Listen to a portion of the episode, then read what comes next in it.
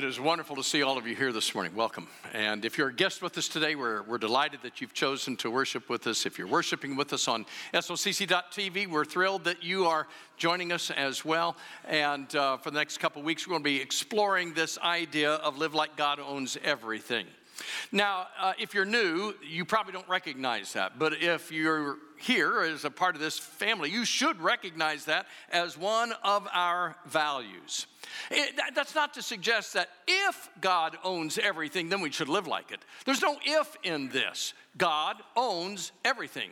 Therefore, we should live like it, that we should constantly respond with that truth in mind. Need a little convincing?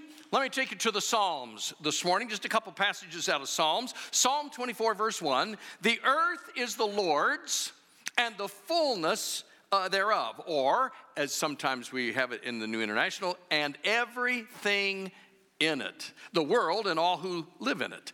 Psalm 50, verses 9 through 12. I have no need, this is God speaking now, by the way, through the psalmist. I have no need of a bull from your stall or of goats from your pens, for every animal in the forest is mine, and the cattle on a thousand hills. I know every bird in the mountains, and the creatures of the field are mine. If I were hungry, I would not tell you, for the world is mine and all that is in it.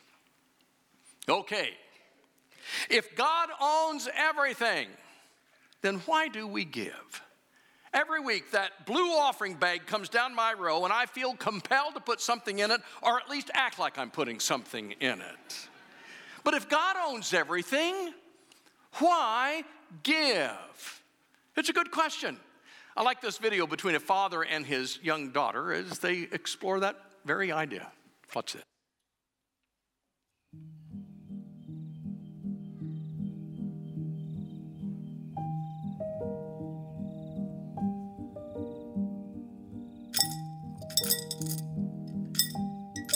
Okay, maybe we need to go over this one more time. Do we have to? Well, sweetie, I don't know if you're getting a good grasp of the ratios here. Fine. Okay, all right, step by step. Before we spend any money, what's the first thing that we do? Give to God. Good. And why do we do that?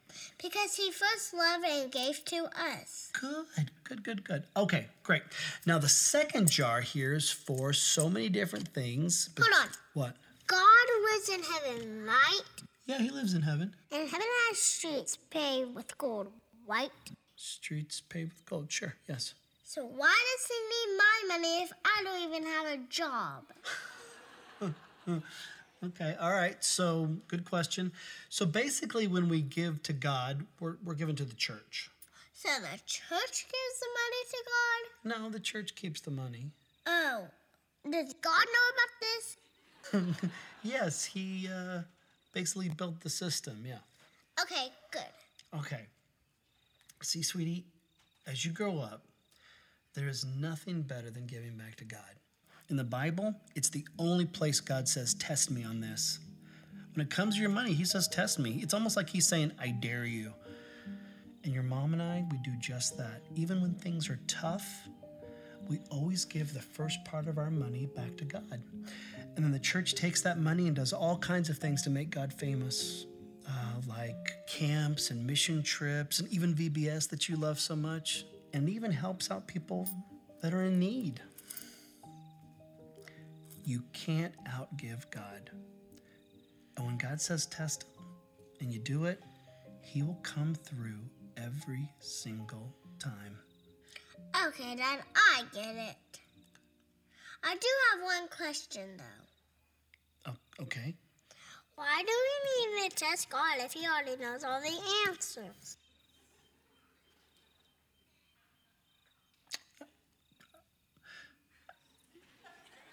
That's that's good. Let me just retrace my steps here just for a minute.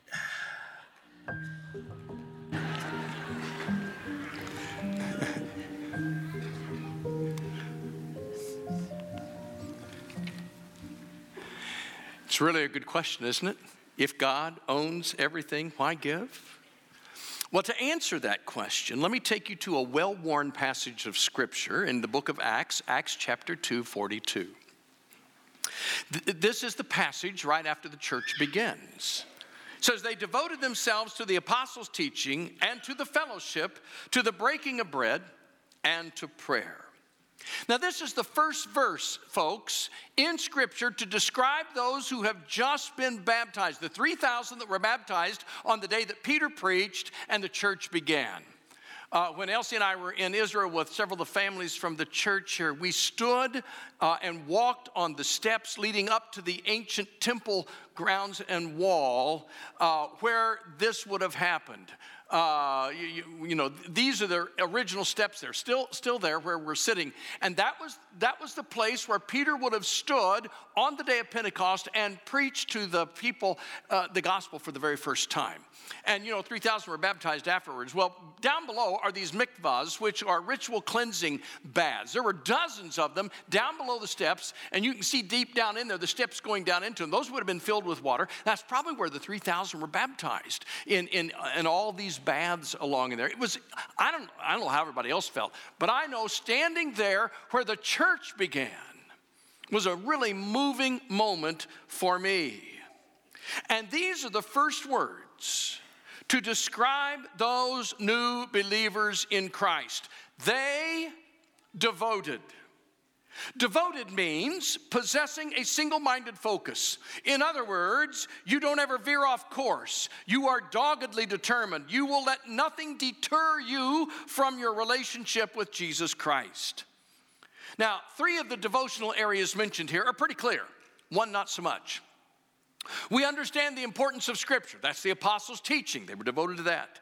We understand the Lord's Supper that we participated in just a few minutes ago. They were devoted to that and prayer. We understand the power of prayer, they were devoted to that. But fellowship? when you ask somebody what fellowship is, they will more than likely, if they're in the church at least, will say, well, that's probably when you sit down in that big room at the other end of the hall and you eat a meal together. I mean, after all, it's called fellowship hall. So that's what fellowship is. And generally, that's the way we use the term today, but we have so lessened the value of that word. The concept of fellowship in Scripture involved three words partnership, stewardship, and suffering. And it was a secular word long before it ever entered Scripture.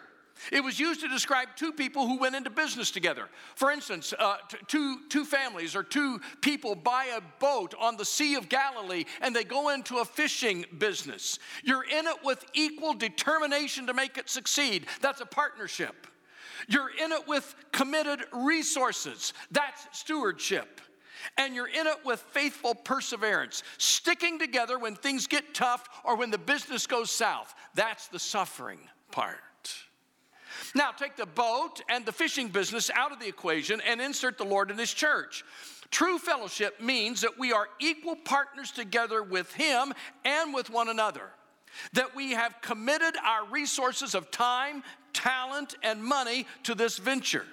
That we will stick together in the kingdom through thick and thin, suffering together for Him and with Him.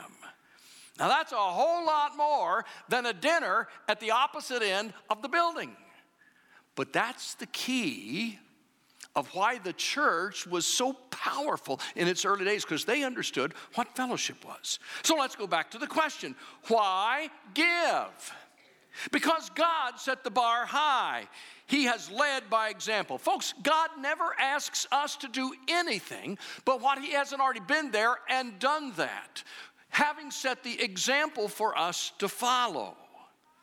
He lived out and demonstrated every aspect of this word fellowship for us. God chose, first of all, to partner with us in this world so that He could change our eternal standing. And He chose to pay the price, to steward with us, to pay the price that we could not pay for our salvation. And He chose to suffer death on a cross, making the ultimate sacrifice so that we could have life everlasting. That's what fellowship is all about. It changes our whole understanding when we understand what the Lord did for us because we couldn't do it. We needed somebody who could overcome. In the 19th century, Dr. Felix Roux, a Jewish doctor in Paris, worked with Louis Pasteur who uh, was trying to prove his germ theory. Now, the Paris medical community thought it was a bunch of uh, bunk, and so they really kind of disassociated themselves with him. And so Louis Pasteur and Dr. Roux went out into the forest around Paris, set up a makeshift laboratory out there to continue their research. Dr. Roux's granddaughter had died of black diphtheria, which was almost always a death sentence uh, when people got the disease. And he was determined to find out what could be what could be discovered that would form a cure for this black diphtheria? And so they brought out to their laboratory in the forest 20 strong, healthy horses. They swabbed the, the nostrils, uh, the mouth, the gums, the tongue, and the eyes with black diphtheria germs. Sat back and watched. 19 of the 20 horses got fevers and died pretty quickly. The 20th horse got sick was down, almost out, but then began to rally. And before long, the horse was back on its feet, able to eat and drink strong as it was before. At that point, Dr. Roux took a sledgehammer, hit the horse right between its eyes, and killed it. The scientists then drained all the blood out of the horse, rushed to the hospital in Paris, where 300 children suffering with black diphtheria had been segregated into a ward by themselves just to wait to die. And they took the blood of that horse that had overcome the disease and they inoculated every one of those 300 children. And out of the 300, all but three survived and grew into adulthood. As they grew and learned the story, the truth of their lives, what do you think their response should have been? Apathy or indifference? I don't think so. Should they have been angered that the horse was killed? No.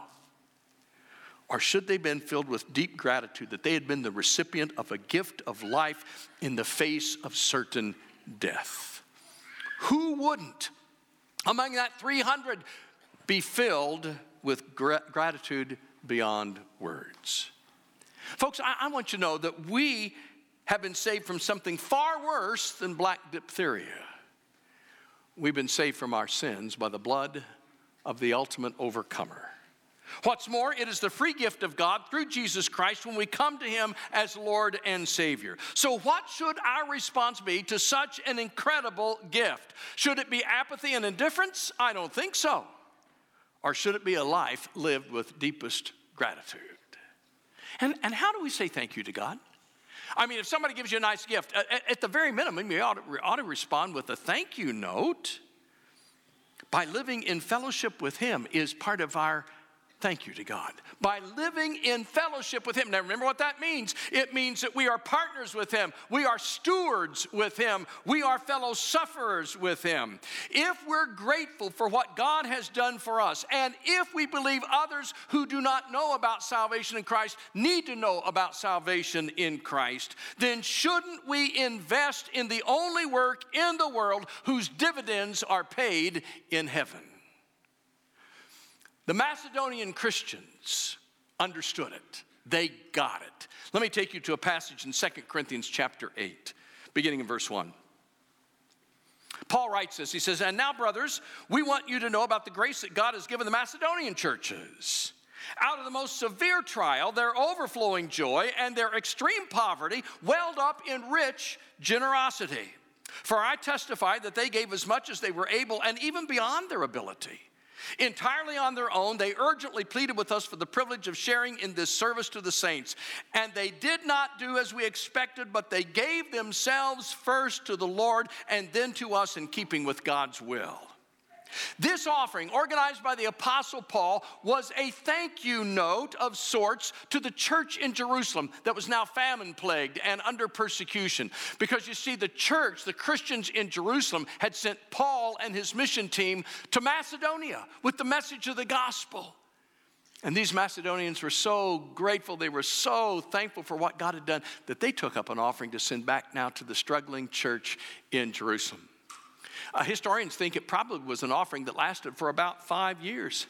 And while Macedonia was probably economically sound, eh, wasn't so for the Christians. They were under persecution, and so they, they had to dig deep to be able to do that.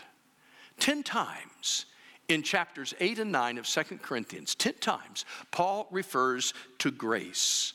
Grace means a gift that makes glad. We usually refer to it as the gift of salvation. But in this context, Paul is using it about the gift of their sharing, the gift that sustained and encouraged those other believers. In this context, let me ask a couple questions and let's look at a couple things. First thing we're going to look at is how they gave. And, the first part is out of severe trial. As I mentioned, they were under persecution, but that didn't matter to them. They were digging deep and they were giving out of that. And it says they were joy filled for being able to give. Now, when's the last time you experienced that? When you gave something to the body of Christ, you gave something back to God, you gave something to help somebody else, you gave something to a missionary, and you felt this wave of joy come over you for giving something away. That's, that's the joy they, they, they were experiencing. A.W. Tozer wrote, he said, Gratitude is an offering precious in the sight of God. And it is one that the poorest of all of us can make and be not poor, but richer for having made it.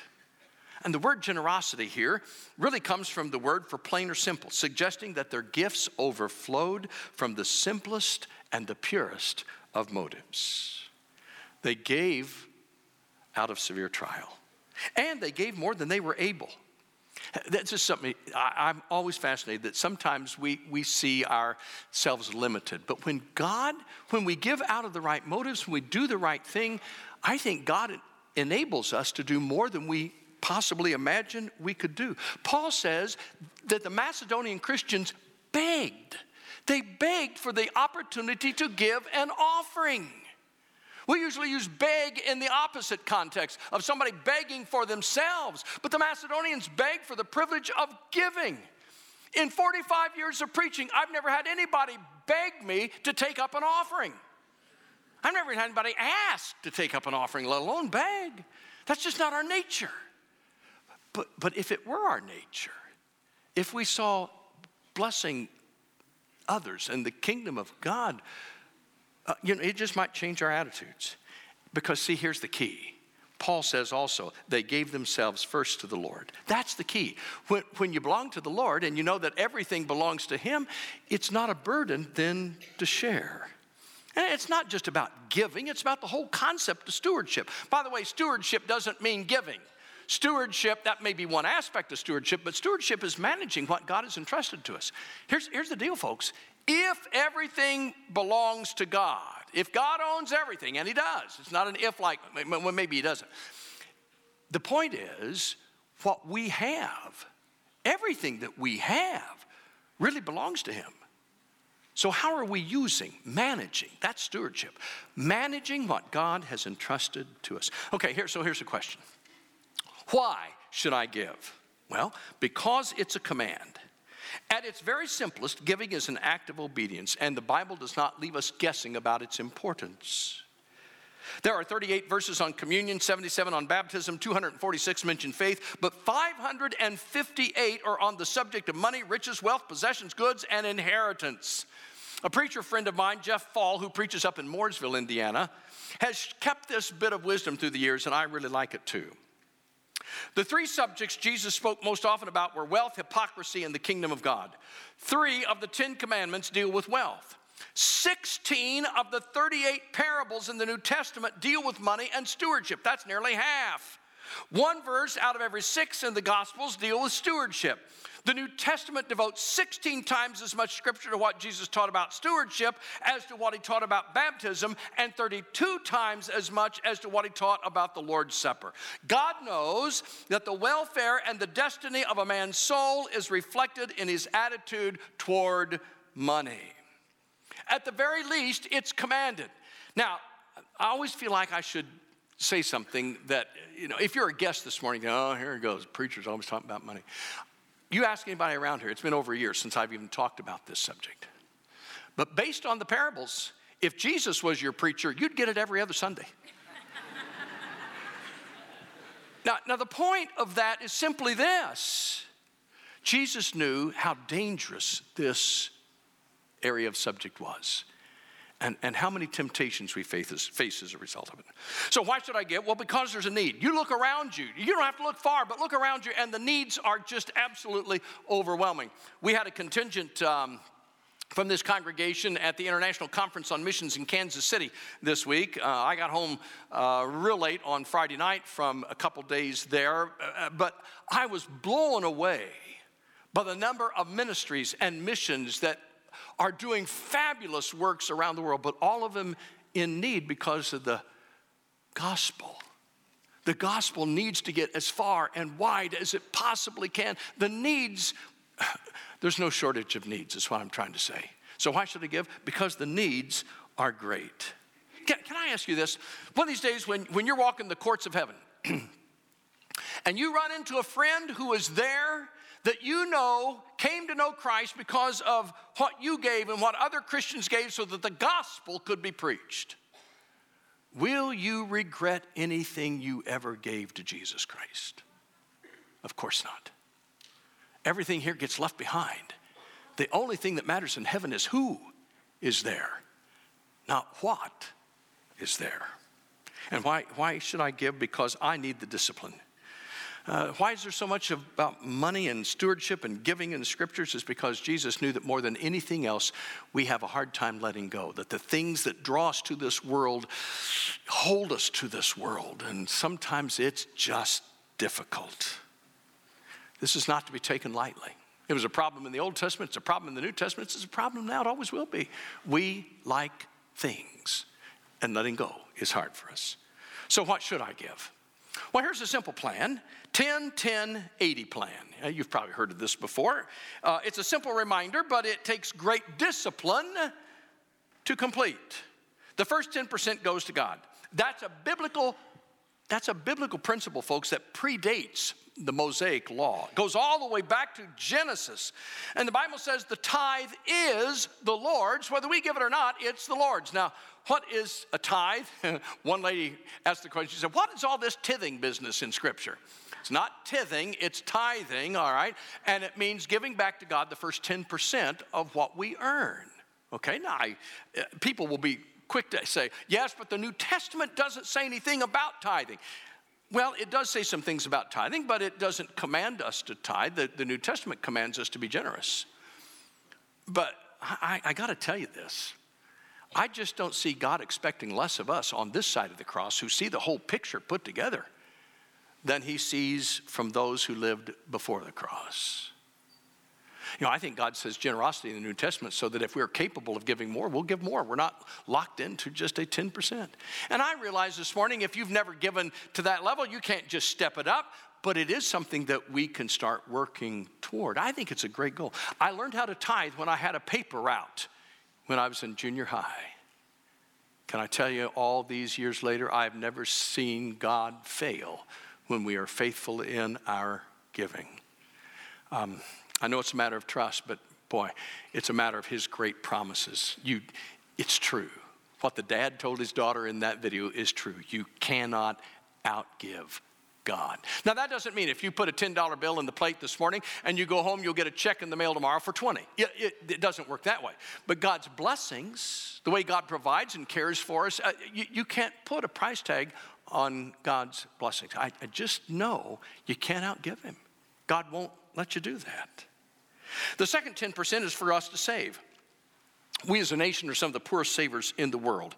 And here's the magic of saving. If a 22 year old would invest $2,000 per year in a mutual fund that averaged 8.5% interest, by the time he reached 65, he'd have nearly a million dollars. He would have invested 86,000, it'd be worth a million dollars. There's, the magic of savings. Proverbs 21 20 says, In the house of the wise or stores of choice food and oil, but a foolish man just devours all he has. The New Living Translation puts it like this The wise have wealth and luxury, but fools spend whatever they get. The rest of the 80% is to be used carefully to live on. So let's consider some other biblical principles about living on the 80%.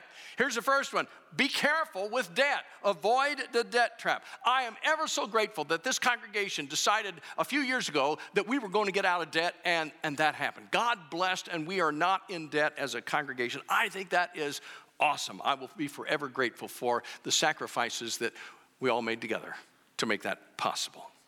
But Christian Financial Concepts reported that the typical American spends a dollar ten for every dollar they earn. A dollar and a dime for every dollar that you that's hard to keep up that pace for any length of time. You realize that? That's, that's descriptive of a culture that doesn't do a good job of saving. America's rate of bankruptcy today is nearly as high as it was back in the Great Depression of the 1930s. And, and, we need to stop wasting what we do have. According to research, Americans spend more on gambling than on cars and houses combined. Four out of five Americans owe more than they own. 40% borrow more than they can make monthly payments on. The average American family is three weeks away from bankruptcy.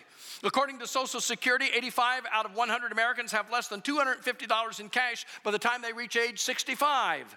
The average American gives less than 2% to charitable institutions. The average church member gives a mere 2.5%. It really doesn't make a lot of difference whether you are in the body or you're not in the body. We're not real great with our sharing. Approximately 50% of all divorces are caused by or related to financial pressures in the home. The most secretive and sensitive subject in most marriages is not intimacy, it's finances. In a recent high school poll, students uh, in high school, only 72% knew that credit cards were a form of borrowing. Four out of 10 didn't know that banks charged interests on loans. Now, here's a wild thought for you. Let's say you buy something for $2,000 and you put it on a credit card, uh, and you don't do anything with those payments except pay the minimum. At 19.8% interest on that credit card, how long will it take you to pay off a $2,000 credit card bill if you only pay the minimum payment when the monthly bill comes? Ready for this? It'll take you 32 years and you will spend $10,000 to pay off a $2,000 purchase. We need to be careful with the debt. Romans 13:8 says, "Let no debt remain except the continuing debt to love one another, for he who loves his fellow man has fulfilled the law." Here's something else. Keep good records of what you have. You know, it's really hard to be responsible to God if you don't know what you've got. Uh, and, and so the scriptures teach us in Proverbs 27 be sure you know the condition of your flocks. Give careful attention to your herds. For riches do not endure forever, and a crown is not secure for all generations. In other words, how are you going to use what you've got? How are you going to be able to re- answer to God as a steward of what He entrusted to you if you don't have a record of what, you, what you've got, what He's given to you? If we understood our condition better, we would use our resources more wisely. Somebody put it this way when your outgo exceeds your income, your upkeep will be your downfall. know what's going on. How should I give? Well, with a mature attitude. Maturity comes as we live life by its highest motives. God loves a cheerful giver. God will take money from a grouch, but He also would rather have a cheerful giver. Gifts that are prompted by guilt are still used in the kingdom of God. They still do good work, but the giver misses all of the joy when it's a gift out of guilt. God wants us to give out of love and thanks. And when we give as an expression of our love and our gratitude, God can say, My, how my children are maturing. How should I give? Well, with a trusting attitude. With a trusting, trust God. Uh, you, you can't outgive him. Trust him. I like the story about the guy that reached into his billfold, wasn't paying too close attention as the offering plate came down the row, and he dropped in a 50 when he intended to put in a five. As the plate got past him, he noticed it was a 50 and looked in his billfold, and sure enough, there was the five. He just goes into a panic after the service. He's complaining to his wife, Oh, I didn't mean to do that. I was so stupid. Why could I have not paid more closer attention? I didn't want to put in the 50. I just wanted to put in the five. She finally became exasperated over and said, Sweetheart, don't worry about it. God will just give you credit for the five anyway. Because you see, it's the attitude that makes the difference with God. It's the attitude. How should I give? With contentment.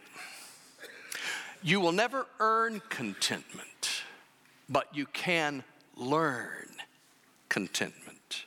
Proverbs 30, verse 7 and following. And I'll close with this. Two things I ask of you, O Lord. Do not refuse me before I die. Here's the first keep falsehood and lies far from me. Here's the second give me neither poverty nor riches, but give me only my daily bread. Otherwise, I may have too much and disown you and say, Who is the Lord? Or I may become too poor and steal and so dishonor the name of my God. Lord, I trust you. Just give me what I need so I will honor you with my heart and attitude.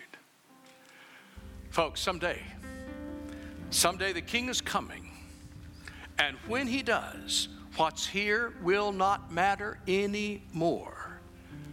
What's there, who's there, will mean everything. What are you laying up in heaven? What treasures are you laying up in heaven for someday? Because you invest now, some will be in heaven with us. Thank you for watching this message from Sherwood Oaks Christian Church. Did you know you can view any message from the past six years at socc.org/messages? You can also view complete worship services from the past month at socc.tv.